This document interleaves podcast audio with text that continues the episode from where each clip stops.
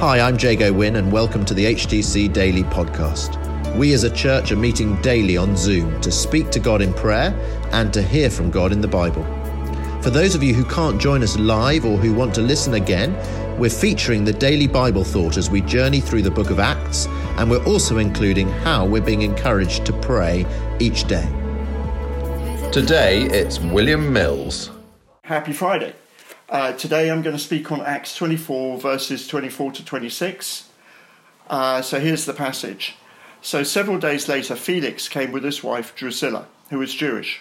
He sent for Paul and listened to him as he spoke about faith in, Jesus Christ, in Christ Jesus. As Paul talked about righteousness, self control, and the judgment to come, Felix was afraid and said, That's enough for now. You may leave. When I find it convenient, I will send for you. At the same time, he was hoping that Paul would offer him a bribe, so he sent for him frequently and talked with him. So I've decided, divided this into two sections, and one's um, Felix, power without truth, and the second one will be Paul speaking truth to power.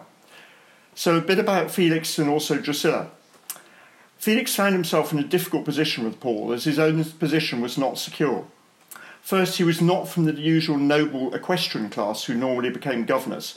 He was, in fact, a freed slave and owed his position to his brother's friendship with the Emperor Nero, which must have been interesting.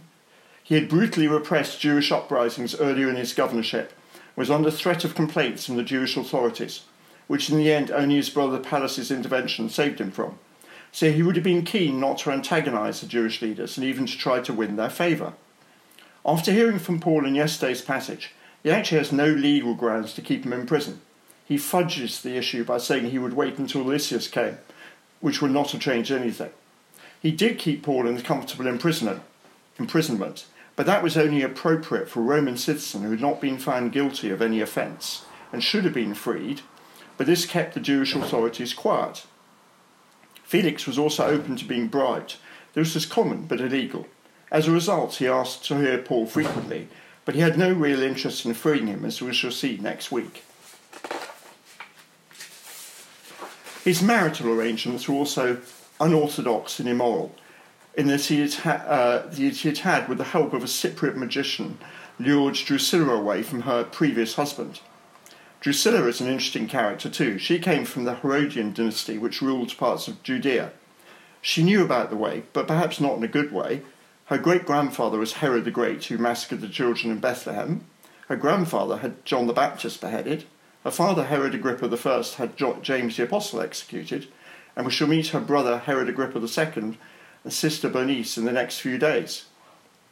In sum, Felix, despite his worldly success, was suffering from fear of man and venality, and therefore sat on the fence about Paul wrongfully imprisoning him, and Drusilla really had no reason to like Paul either. So, what a contrast to Paul, so truth to power, who now speaks to them of faith in Jesus Christ, righteousness, self control, and the judgment to come, which was exactly the truth that they needed to hear about. What is so striking is that Paul's teaching obviously had an impact, as Felix was scared and challenged by it to the extent that he couldn't take it anymore and stops Paul, in a way re exerting his worldly authority against Paul's godly authority. And yet he's sufficiently curious to have Paul come and speak to him again often, which he didn't need to do. So, what can we take away from this short passage? One is a warning not to fall into Felix's position. He had hustled his way through life from the bottom to a significant position as governor, but the expense of his moral compass. What does it profit a man if he gains the world but loses his soul? We should examine our consciences too to see if our moral compass is on track. It's never too late to seek the truth. Two is much more positive. What was it in Paul's teaching that was so unexpectedly attractive to Felix that he kept asking for more? I think it was the aroma of Christ coming from Paul that attracted Felix, despite the fact it was so contrary to the way he lived life. Felix knew the truth when he heard it and wanted to hear more, but sadly does not seem to have made the journey to faith. So, in our spheres of influence, and we all have them, and especially at Christmas, we can speak to family, our family, friends, colleagues, neighbours, and wonderfully Christ's aroma will emanate from us and impact them. I'm sure we all know of people who have responded unexpectedly when you'd almost given up. I'm one of them. I was far from Christ, but a friend kept inviting me to church, and I only really went to stop her asking. But there I heard Christ preach in a way I never had before, and I gave my life to Christ a couple of weeks later. That changed my life forever.